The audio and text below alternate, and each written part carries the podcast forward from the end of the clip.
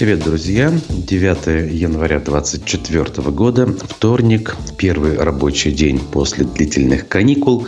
И я рад всех приветствовать в программе «Аспекты Республики» на канале «Аспекты Башкортостан». Это уже вторая встреча наша с вами в этом году, но сегодня именно у нас уже традиционный формат, когда мы выходим в более привычное время и не только в виде одной встречи. Поэтому могу сразу сказать, что сегодня в 12 у нас вторая программа. Это уже «Аспекты мнений». И в гостях Дмитрия Колпакова будет политический активист из Стерлитамака Вадим Искандаров, известный тем, что участвовал в свое время в защите Куштау, потом стал активистом движения «Стерлитамак-Дыши», если я правильно понимаю. Да, именно его. А после отметился в качестве активиста политической партии «Справедливая Россия», «Патриоты за правду», поддерживая Миронова. Ну и, видимо, Владимира Путина нынче тоже должен поддержать. Поэтому соответствующий вопрос, я думаю, что ему коллега мой Дмитрий задаст в эфире. Вот. Напоминаю, что ждем от вас лайков, комментариев в прямом эфире. То есть прямо сейчас вы можете их ставить. Для нас это важно, потому что прямо сейчас мы видим вашу реакцию. Кстати, вчерашняя наша встреча сравнительно популярной оказалась. Спасибо вам за это внимание и за комментарии, и за реакции. То же самое могу сказать относительно зрителей ВКонтакте и Одноклассниках. Также вас мы ценим и любим, поэтому ваши лайки тоже очень ждем. Сейчас мы с вами обсудим текущую информационную повестку. Надо сказать, конечно, немного чего произошло за последние сутки, но продолжаются подведения итогов прошлого года. Поэтому давайте отбивочку послушаем и сразу к делу.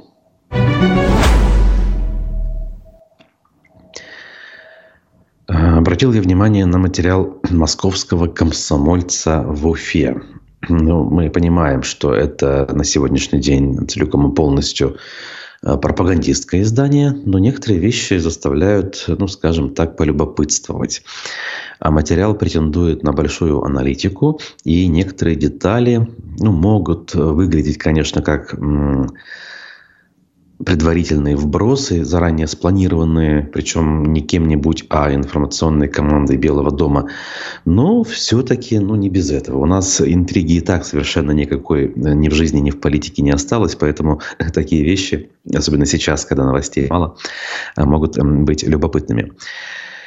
Выборы в парламент Башкирии в сентябре 2023 года запустили процессы постепенного переформатирования команды Радия Хабирова, в том числе и в преддверии нового электорального цикла. Вот такие вот ни много ни мало, скажем так, замашки в этом материале с самого начала берутся. И вот мы проанализировали, пишут авторы, кстати говоря, не подписанные московского комсомольца, громкие отставки и назначения 23-го, а также сложившийся номенклатурный баланс сил, а также попытались оценить правдоподобность некоторых слухов о будущих кадровых перестановках. Я, конечно, сейчас весь этот большой материал даже частично цитировать, скажем так, с трудом буду. Поэтому обращу внимание лишь на самые ключевые моменты, которые мне показались любопытными. В политтехнологических кругах якобы отмечают, что традиционно мандаты получили уважаемые бизнесмены, промышленники и иная номенклатура. Это касается Госсобрания Курултая. Толкачев сохранил свое место, несмотря на то, что многие называли его преемников в виде Рустема Ахмадинурова и Азата Бадранова даже. Но Толкачев сохранил свои позиции благодаря своей максимальной лояльности Хабирову. Выросли позиции экс-первого заместителя мэра Уфы Салавата Хусаинова, отмечает издание, который теперь стал ни много ни мало вице-спикером и аж подвинул того самого Ахмадинурова на должность председателя обычного комитета. Хотя тому, мы только что сказали, прочили кресло спикера Курултая. Дальше тут идут рассуждения по поводу члена команды еще Хамитова, Ильшата Тажетинова, который многие годы был руководителем аппарата правительства. Рассуждаются здесь многие нюансы, связанные с тем, что в самом кабинете министров произошел некий косметический ремонт в виде ухода Айбулата Хажина и Фарита Гумерова. И вы, наверное, кто-то из вас, как минимум, помнит таких персонажей. Один из них у нас, тем более, в эфирах бывал. В общем, тут много фамилий называется из правительства, не столь, может быть, однозначных. Но вот, например,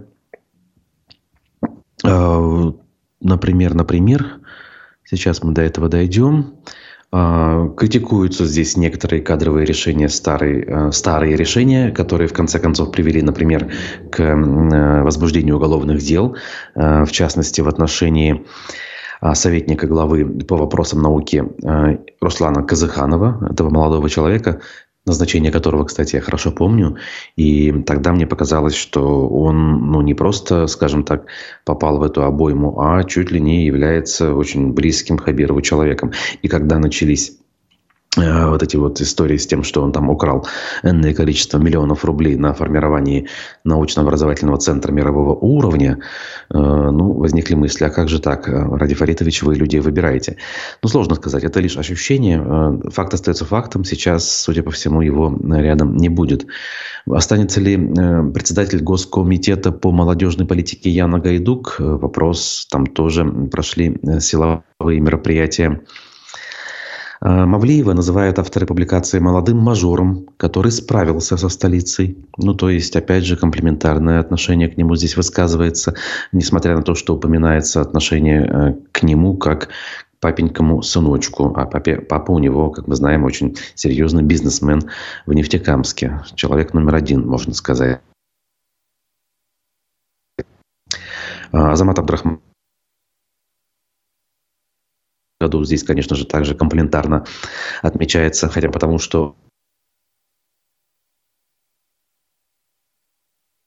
администрации всей России Сергея Кириенко. Он, то есть, в этом смысле тут рассматривается как человек перспективный. Опять же, мы должны говорить, что все это дело в ключе комплиментарном лично Хабирову. И с учетом того, что Хабиров остается, причем не только до конца своего нынешнего срока, но и, судя по всему, на следующий срок во главе региона. Азат Солдат. Слухи о возвращении боевого вице-премьера. Тоже, надо сказать, комплиментарно по поводу Азата Бадранова здесь приводятся слова автора, но и констатируются некоторые моменты, что, находясь в зоне так называемой СВО, он немножечко подрастерял политический вес внутри региона, зато приобрел вес в масштабах всей страны, якобы с Сергеем Шойгу и другими высокопоставленными сотрудниками Минобороны у него прямые и довольно доверительные отношения. Любопытно. И, наверное, самое главное, что я хотел здесь отметить, это информация, которую мы, кстати говоря, с вами уже предварительно обсуждали, о возможном уходе руководителя администрации Хабирова Максима Забелина, но не в отставку, в небытие, а на повышение в Москву.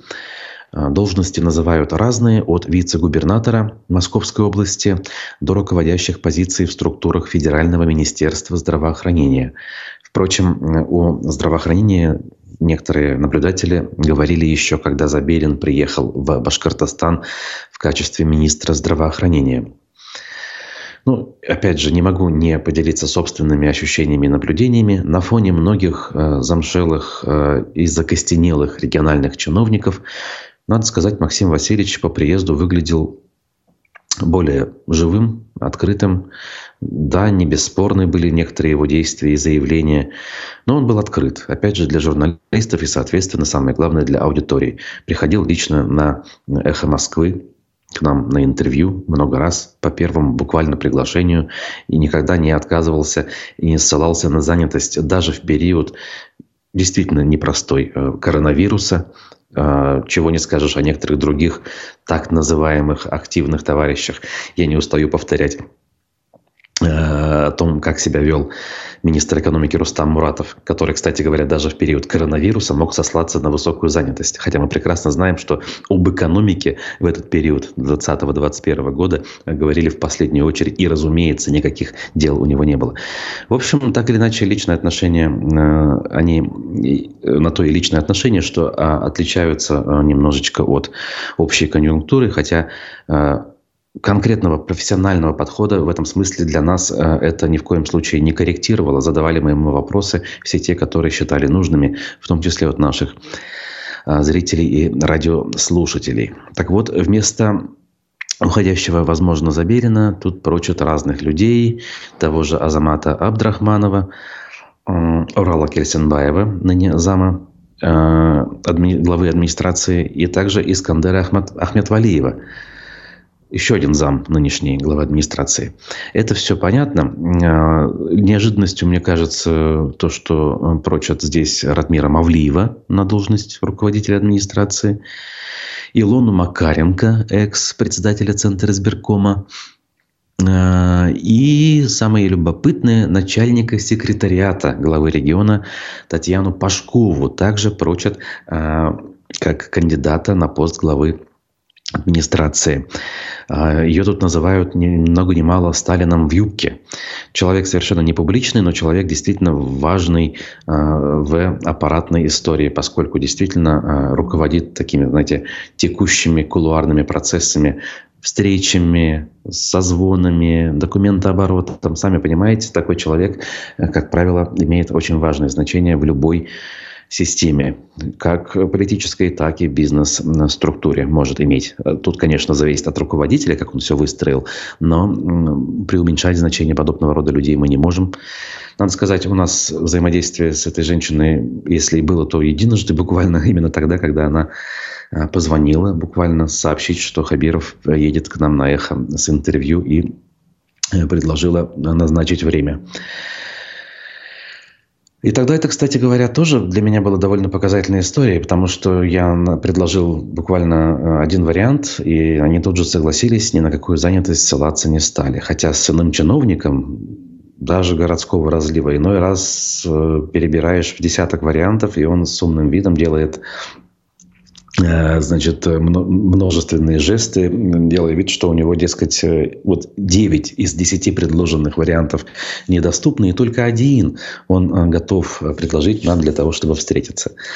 То есть чувство собственной важности, вот это вот ЧСВ так называемое, у нас, у некоторых товарищей намного развитее, чем мог бы им позволить статус, который они занимают.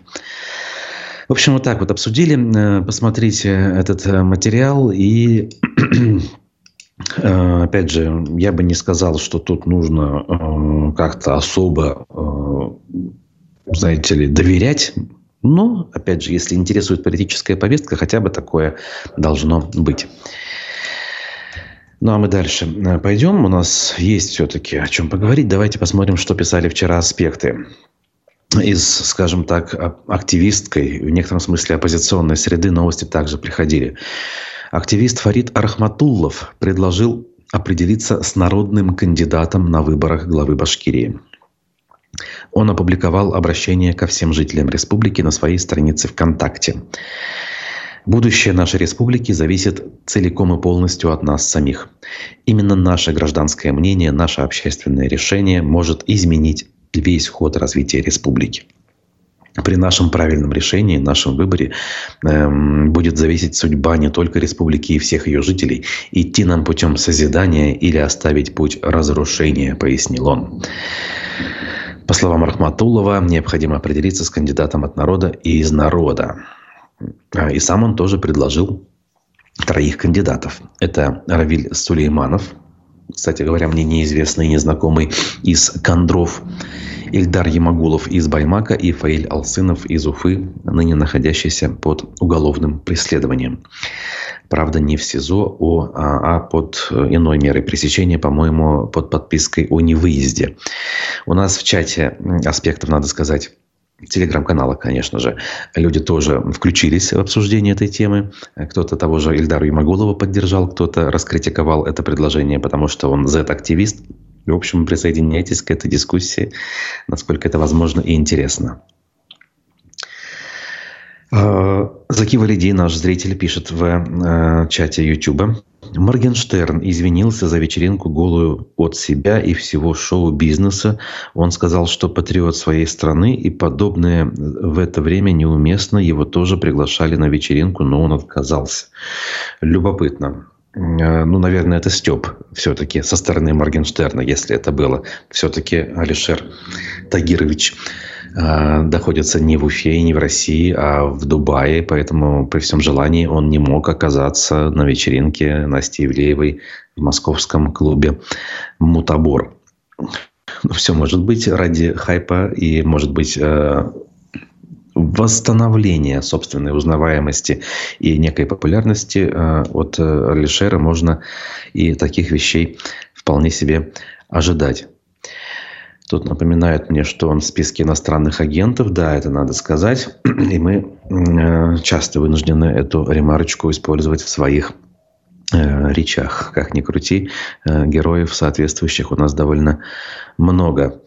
Раз уж упомянули Моргенштерна и вечеринку, с любопытством вчера обнаружил, изучая тему владельца клуба «Мутабор», который подарил мощи Николая Чудотворца одному из храмов. Выяснилось, что кроме «Мутабора» этот человек владеет множеством клубов в Уфе. Прошу прощения, конечно, не в Уфе, а в Москве. И владеет довольно-таки давно, и некоторые из них хорошо мне знакомы. Любопытно было изучить этот материал. Ну ладно, это совсем другая тема. И, кстати, еще одну тему тут подсказывают наши зрители. Михаил Кадиков сообщает, что сегодня в 15 часов в Уфимском райсуде рассмотрение дела о нарушении прав наблюдателя на выборах в Госсобрание 10 сентября 2022 года. Интересно. До сих пор еще тяжбы идут. Михаил, а вы сообщайте такие подробности, если вы к этому, тем более, прямое отношение имеете, нам через обратную связь в телеграм-канале. Мы будем в новостях писать. Сами знаете, тема выборов аспектом, и мне лично особенно интересна. Я считаю ее чуть ли не единственной оставшейся более-менее любопытной темой. Хотя я согласен и с теми, кто пишет о том, что выборов в классическом понимании этого слова в России и в Башкирии нет. Есть лишь некий электоральный процесс. У каждого из этих процессов там, в Курултай или в Госдуму или президентских своя цель. Но так или иначе, любопытно за этой историей наблюдать. Я в этом смысле согласен с иностранным агентом, политологом Екатериной Шульман. Потому что даже такого рода электоральные процессы иногда преподносят сюрпризы. И остаются поэтому эти процессы важными даже для автократии, которая выстроилась в Российской Федерации. Ну вот выборы, да, что у нас в эту, как говорится, степь еще можно обнаружить. В штабе Бориса Надеждина в Уфе уточнили график работы по сбору подписей. Не густо, видать, желающих, которые идут туда своими ногами. Теперь сообщили в штабе, что они открыты с 18 часов до 20 часов, то есть всего 2 часа в день. Поэтому, друзья, кто считает важным, чтобы этот электоральный процесс, ближайший, мартовский, ну, не изменил, конечно, судьбу страны, но, по крайней мере, выглядел чуть более любопытно, чем у нас принято, я рекомендую поставить свою подпись. Я бы это сделал, если бы у меня была такая возможность. Штаб Надеждина находится по адресу улица Ленина, дом 120, со стороны улицы. Найти наш штаб вы сможете по фасаду помещения бежевого и зеленого цветов слева от Почты России, пояснили в штабе. Далее двигаемся, друзья. Рамиля Саитова, активистка башкирская национальная, прошу прощения, ничего она не объявляла. Она дала интервью из СИЗО, где до сих пор находится, поскольку приговор, вынесенный ей недавно, в законную силу не вступил. И надо сказать, она абсолютно, по крайней мере, излучает уверенность своими ответами журналисту и утверждает, что, дескать, она вот из СИЗО окажется не в колонии, а на свободе. Судя по тому, что она, соответственно, получит оправдание в апелляционной инстанции. Тут мне говорят, что она в списке террористов и экстремистов. Возможно, в списке именно Росфинмониторинга. Опять же, не скажу, не вспомню точно. Процитирую лишь пару моментов из этого интервью. «Пока я в СИЗО, условия содержания для меня лучшие из возможных. Кормят вкусно, я выгребаю свои полные миски до дна. Правда, иногда многовато соли. И это еда из общего котла, хотя я подозреваю, что увесистые кусочки мяса отправляют для меня персонально. Прогулки и душ строго соблюдаются. Книгами я обеспеченно стараюсь прочитать побольше до апелляции. На воле бывает совсем не до книг. Имеет в виду, видимо, вот то, о чем я выше сказал, Саитова в данном фрагменте. В плане своей общественной гражданской деятельности. Довольны ли вы тем, как успели провести 23-й год и что сделать? Я очень довольна тем, что успела сделать за те 4,5 месяца, пока я была на свободе. Да, я мало отдыхала, снимала видеоролики. Вместе с обдумыванием замысла и монтажа это занимает время. Из всего того, о чем я хотела рассказать в роликах, удалось записать лишь самое основное. А в отношении перегибов мобилизации по Башкортостану мне удалось заметно повлиять на ситуацию. Это не столько личные впечатления, сколько оценка со стороны, и я счастлива этим. Кстати говоря, именно за ролик по поводу рассуждений о мобилизованных она и осуждена вновь по уголовной статье. В данном случае здесь что-то такое вредное для государственной безопасности. Даже не вспомню сходу, какая статья, потому что она в этом смысле для оппозиционных деятелей довольно редкая. Здесь не экстремизм, не оправдание терроризма, не создание экстремистского общества.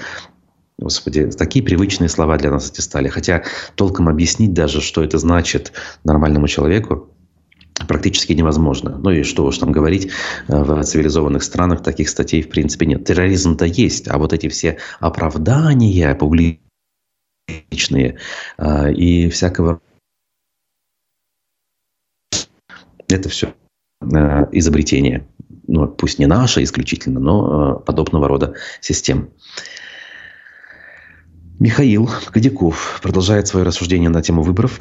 КАИБы не обеспечивают тайное голосование и не обеспечивают реальное отражение волеизъявления граждан. Я с вами не согласен, кстати. На выборах я 5 лет был членом комиссии, который имел, ну, скажем так, все возможности участвовать в процессе с правом решающего голоса. Один из циклов у нас прошел с КАИБами. Нет никаких проблем. Абсолютное тайное голосование. Эти приборы не идентифицируют гражданина, который опускает в них бюллетень. Зато они подсчитывают голоса тут же, и с ними намного сложнее фальсифицировать. Вбрасывать приходится по одной штуке, а не пачками, как это обычно возможно сделать с обычными урнами. Поэтому я здесь не согласен. Чем больше КАИБов, тем проще наблюдать и обеспечивать чистоту. Именно поэтому, кстати говоря, в последние годы количество КАИБов, в частности в Башкирии, перестало прибавляться. Вот с 2018 года как минимум ни один КАИБ в республику новый не поступил. И это о чем-то говорит. Денег на это у бюджета предостаточно. До 2022 года точно было более чем достаточно. Зарабатывали на производстве КАИБов, опять же, государственные структуры. Если я правильно помню, приборы, которые мы использовали вот в том же 2018 году, на тот момент самые современные, из МГТУ имени Баумана. То есть, опять же, сомневаться в том, что деньги уйдут куда-то в неожиданное место, ни в коем случае не приходится. Ну ладно, это, опять же, тема совершенно отвлеченная от того, что мы говорим. Я читал вам интервью, выдержки из интервью Саитовой. Интересно будет, как говорится, найдете и прочитаете. Ну, уж коли Саитова говорила про мобилизацию, эта мобилизация, хоть и не массово, так или иначе, где-то вокруг да рядом ходит. Уфимец получил повестку под Новый год, сообщило издание «Пруфы». Причем он эту повестку получил и прислал ее в редакцию. Как рассказал собеседник корреспондента издания, он ее получил не лично от военкомата, поскольку в это время находился где-то в поездке. Повестку отдали престарелым родителям. Сам мужчина вернулся в Уфу чуть позже даты, к которой нужно было явиться в военкомат. В повестке при этом указано, что его вызывают для возможности прохождения военной службы по контракту. То есть, судя по всему, повестка не обязывающая к чему-то, а призывающая явиться для того, чтобы услышать предложение, от которого невозможно, видимо, отказаться. Интересно. То есть, сейчас не период обычного призыва срочников, да, то есть и нет вроде как активной фазы той самой частичной мобилизации, указ о которой никто не отменял, но повесточки военкомат шлет, видимо, надеясь увеличить число так называемых добровольцев. На этом фоне, конечно, удивительным образом возникает противоречие между словами того же президента Путина или главы региона Хабирова, которые в последнее время активно рассказывали о том, что у нас очереди из мужчин, желающих отдать долг Родине. А зачем тогда рассылать повестки с предложением, если у вас и так отбоя нет? Как говорится, информация к размышлению.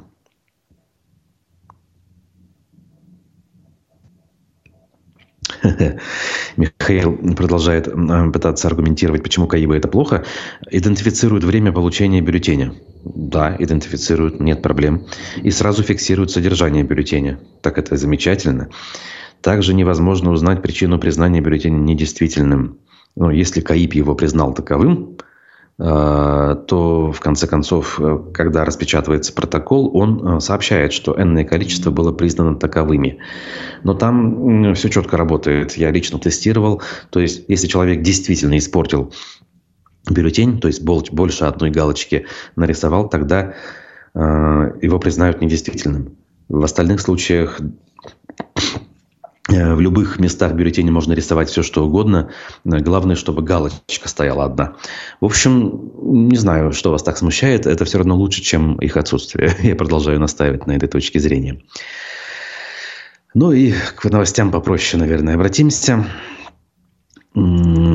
Обещанного 3 года ждут. Когда в Башкирии построят мост через реку, где утонула фура с водителем, задались вопросом в Уфе-1, обратились на эту тему к чиновникам. Это продолжение того, о чем я вчера говорил, да? Не могут у нас решить элементарные инфраструктурные проблемы, но при этом замахиваются на какие-то эфемерные глобальные достижения, вроде научного образовательного центра мирового уровня. Фура утонула, понятно, виноват сам водитель, зачем-то он переоценил свои возможности и поехал по еще не самому толстому льду Белой. 7 января это произошло. И вот чиновники Минтранса заявили Уфе-1, что... Вопрос строительства моста в этом месте под Бирском вообще пока не стоит. Пока у властей в планах возводить объект в рамках строительства дороги от М7 «Волга» до трассы Уфа-Бирск-Янаул в Кушнаренковском и Бирском районах. Моста через Белую именно в этом месте. Я пока, кстати, сложно представляю конкретно, где это место и почему за это отвечать должны республиканские власти. Уж коли это... От дороги М7, скорее всего, федеральные деньги там должны быть. Хотя о чем речь? В любом случае деньги федеральные. У нас же своих-то вообще нет. В общем, вот. Получается, никакого моста там, где утонула фура, пока ждать точно не приходится. И тут журналист издания Уфа-1 напоминает. Напомним, ранее долгое время не могли открыть временный мост на трассе Уфа-Бирск-Янаул через небольшую речку Быстрый Танып. Действительно, даже временную конструкцию соорудить какое-то время не могли, и огромное количество транспорта передвигались в объезд через чуть ли не 200 километров. Как бы мне эти места хорошо знакомы, объезд в том числе. Я понимаю, насколько было людям тяжело. Зато у нас чиновники любят заниматься нашим любимым очковтирательством. И глава администрации Стерлитамака Рустем Газизов один из лидеров, на мой взгляд, в этой номинации. Он вывел своих чиновников чистить снег лопатами.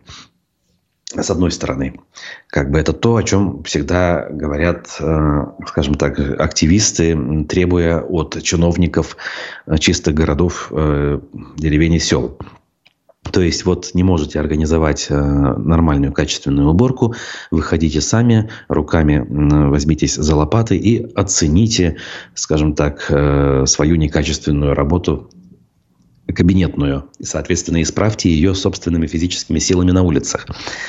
Конечно, это все для красного словца, на мой взгляд, вполне уместно. Но ведь по факту, в конце концов, это о чем говорит? Это выйти на улицу со своими подчиненными, это расписаться в собственном бессилии и подтвердить, что ты не можешь на самом деле организовать работу, ту самую, ради которой ты поставлен на это место. А ты поставлен на это место, тебя никто не выбирал. Безусловно, глава администрации у нас формально, хоть и избираются муниципальными советами, но фактически, разумеется, глава республики все эти вопросы решает. Как это все преподнес сам Газизов, ранее, кстати, работавший в администрации Уфы, и запомнившийся лично мне тем, что он подписывал отказы в проведении публичных мероприятий, то есть отвечал за это направление, и приходил на заседание Курултая, комиссии при Курултае, созданной по моей инициативе, когда я был в СПЧ, где мы обсуждали вопросы митингов, и там он тоже отстаивал эту самую, ну, скажем так, точку зрения вертикали, которая заключается в том, что никакие публичные мероприятия нам не нужны. Хоть вы и говорите правильные вещи, Руслан, в любом случае вот мы делаем все правильно. И как не было одобрения, так и не будет. Примерно в таком ключе наш тогда диалог прошел. Что он говорит по случаю выхода себя и своих чиновников на уборку снега? Сегодня сотрудники администрации и предприятий города решили помочь им в этом и вышли на очистку остановочных карманов от снега, чтобы в первый рабочий день Нового года и общественный транспорт смог беспрепятственно подъезжать к остановкам, и горожанам было бы удобно и безопасно, написал мэр Стерлитамака. Ну, это мило, опять же. Это выглядит, конечно, подкупающе, что ли. Не все так делают. И широкому обывателю такие вещи могут понравиться. Но, опять же, насколько это эффективно. Был выходной, с другой стороны. Они работали руками в официально нерабочее время. Критиковать за это однозначно было бы неправильным. Но, опять же, я подчеркиваю, что такие вещи должны все-таки происходить благодаря их слаженной и умелой работе на основном рабочем месте, там, где они этот процесс организовывают, а не сами, собственно, его выполняют. Так. Значит, еще кое-что буквально у меня осталось. Ну, приятные, наверное, надо озвучить. Уфимец Никита Богданов закрепился в лидерах чемпионата России по мотогонкам на льду.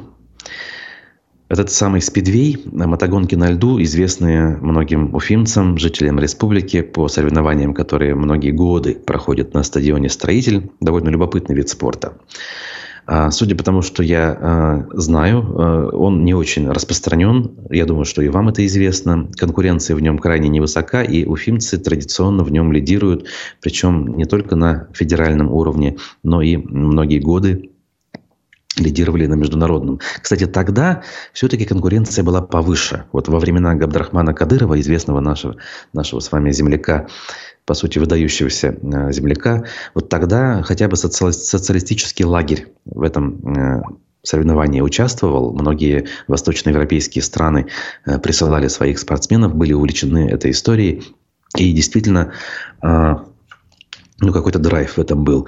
Сейчас его стало меньше, но как добрая традиция для определенных жителей города, это остается, знаете ли, непременным атрибутом зимы после новогодней Уфы, когда нужно прийти на трибуны стадиона «Строитель» с термосом, с разным содержимым, надо сказать, и, соответственно, поболеть, глядя на это довольно-таки, кстати говоря, любопытное зрелище. Мне приходилось там бывать несколько раз, именно в январе, и это довольно любопытно. Если не сильный мороз, прям-таки удовольствие можно получить, особенно если ты увлекаешься или хотя бы интересуешься техникой, в данном случае мотоциклетной. Михаил продолжает аргументировать свою позицию по поводу того, почему КАИБы это плохо. Достаточно едва заметные глазу точки в квадрате нужного кандидата, и все остальные варианты голосования КАИБ делает недействительными. Ну так не ставить нужно эту точку, вот и все. И, получая бюллетень, проверять, а является ли ваш бюллетень чистым, вот и все, нет проблем. А если КАИБ уже принял ваш бюллетень, как говорится, принял и принял, после этого он уже никому не нужен. Опять же, не вижу никаких проблем. По-моему, проблему в данном случае вы ищете не там, где нужно. У нас их очень много в связи с выборами. На каждом шагу буквально одна большая проблема. И КАИБ – это наименьшая из этих проблем. Вот поверьте моему опыту пятилетнему, где я искренне и со всем рвением стремился к тому, чтобы на моем участке результаты были максимально прозрачными и хорошими. И только на том цикле, это один раз из 4, когда у нас на участке были КАИБы, история была абсолютно чистой и прозрачной. И нам было намного проще, надо сказать. Мы закончили выборы, закрыли участок. Через 15 минут я был оператором этих КАИБов, собственно, отвечал за них. Все отчеты были распечатаны, голоса подсчитаны. Осталось лишь достать бюллетени и разложить по мешкам. Все.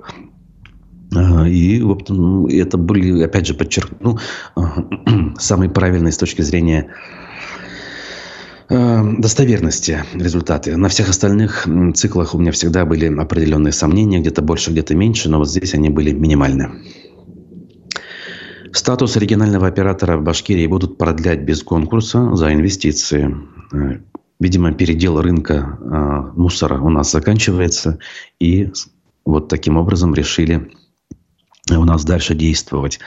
О чем пишет Башинформ, и ссылается он на то, что Курултай на ближайшем январском уже заседании примут соответствующий закон. То есть конкурсов проводить не будут. Формально любой региональный оператор, ныне работающий, возьмем уфимский спецавтохозяйство, отчитается, что он вложил в инфраструктуру какую-то сумму, купил там на 10 миллионов рублей мусорных баков.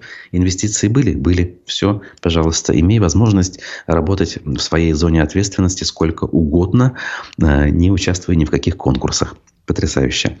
Только мы так умеем. Опять же, вру, конечно, не только мы.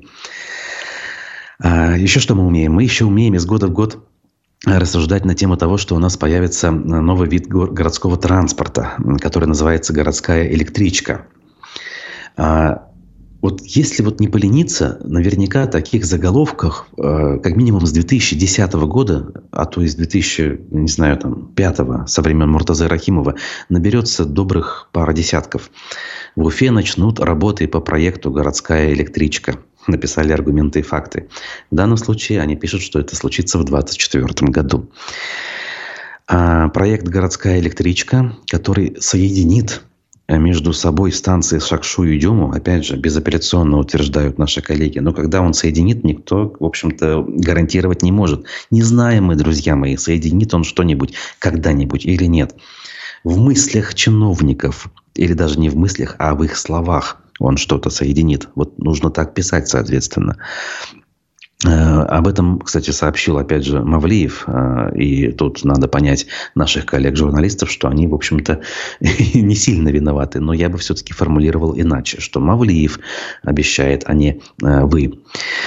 Так вот, по словам главы администрации, на протяжении маршрута планируется создать транспортно-пересадочные узлы, которые необходимы для безопасного и удобного перераспределения пассажиропотоков между видами транспорта и направлениями движения.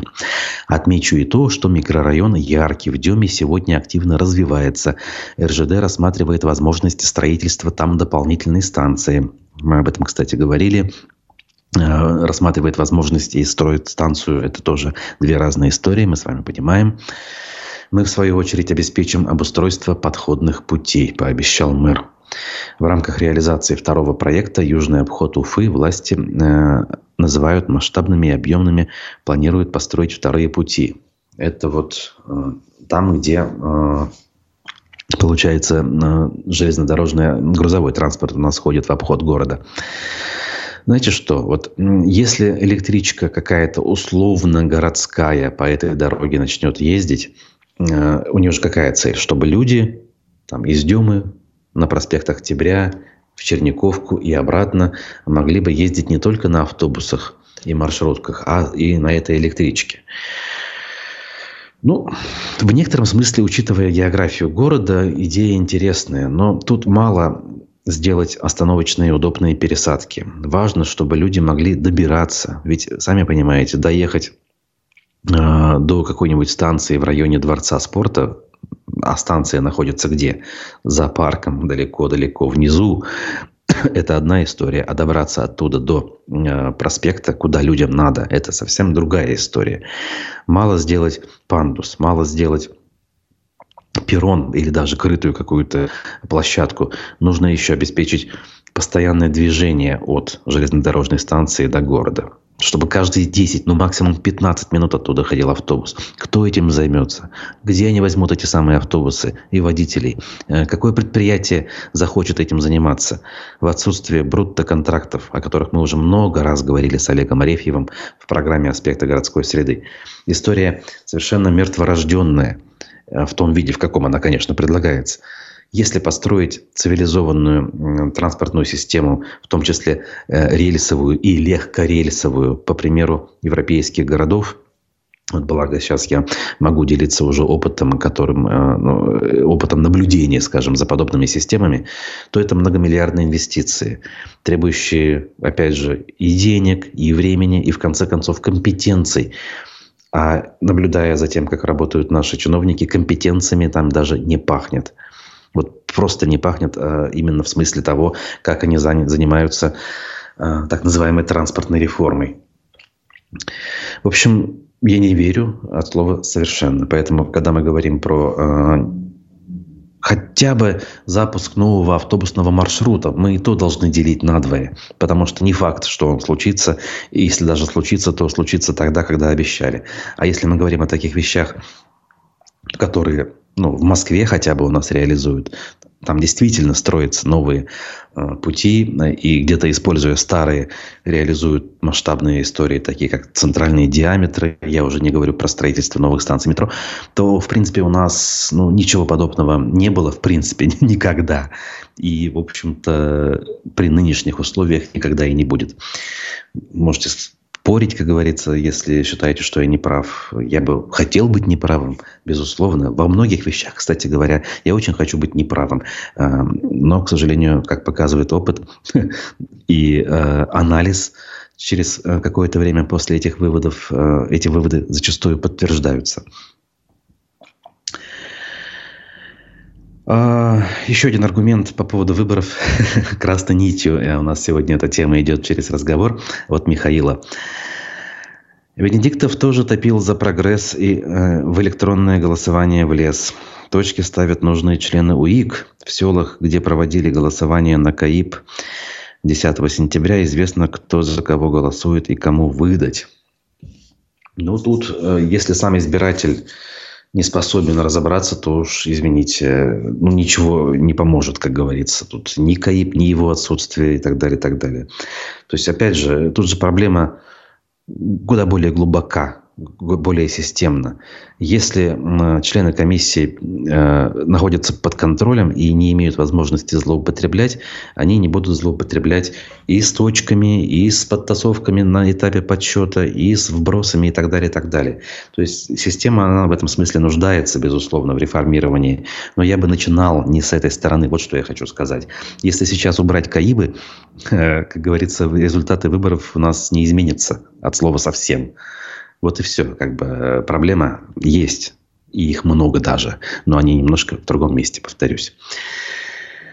В любом случае, спасибо за ваше мнение. Оно любопытное. В этом смысле, как говорится, голь на выдумке хитра. Да? То есть, вот пример с точками – это иллюстрация того, что в любой ситуации люди, стремящиеся выслужиться и выполнить даже несуществующего приказа, они придумают способ, найдут вариант обойти закон, обмануть людей и добиться своей неблаговидной цели. Я очень верю, что наступит момент, когда эти люди понесут заслуженные наказания. В общем-то, для этого мы с вами и рассуждаем вообще на тему политики, какую-то аналитику пытаемся с вами проводить. Иначе какой в этом во всем смысл? Не просто же перетирать из пустого в порожнее и сотрясать воздух. Я благодарю вас, друзья, за то, что были эти уже 45 минут со мной. Сегодня довольно много удалось с вами обсудить. У нас в 12 часов, я напомню, Вадим Искандаров в программе «Аспекты мнений» с Дмитрием Колпаковым. А текущие новости уже в более-менее таком живом режиме, не как это было в выходные. А сейчас мы будем публиковать, как и раньше, в обычные будние дни. Я желаю всем так или иначе продуктивной недели. Будьте осторожны, морозы усиливаются, судя по тому, что я вижу и читаю. Смотрите наши программы, не забывайте про лайки. Всем пока, увидимся.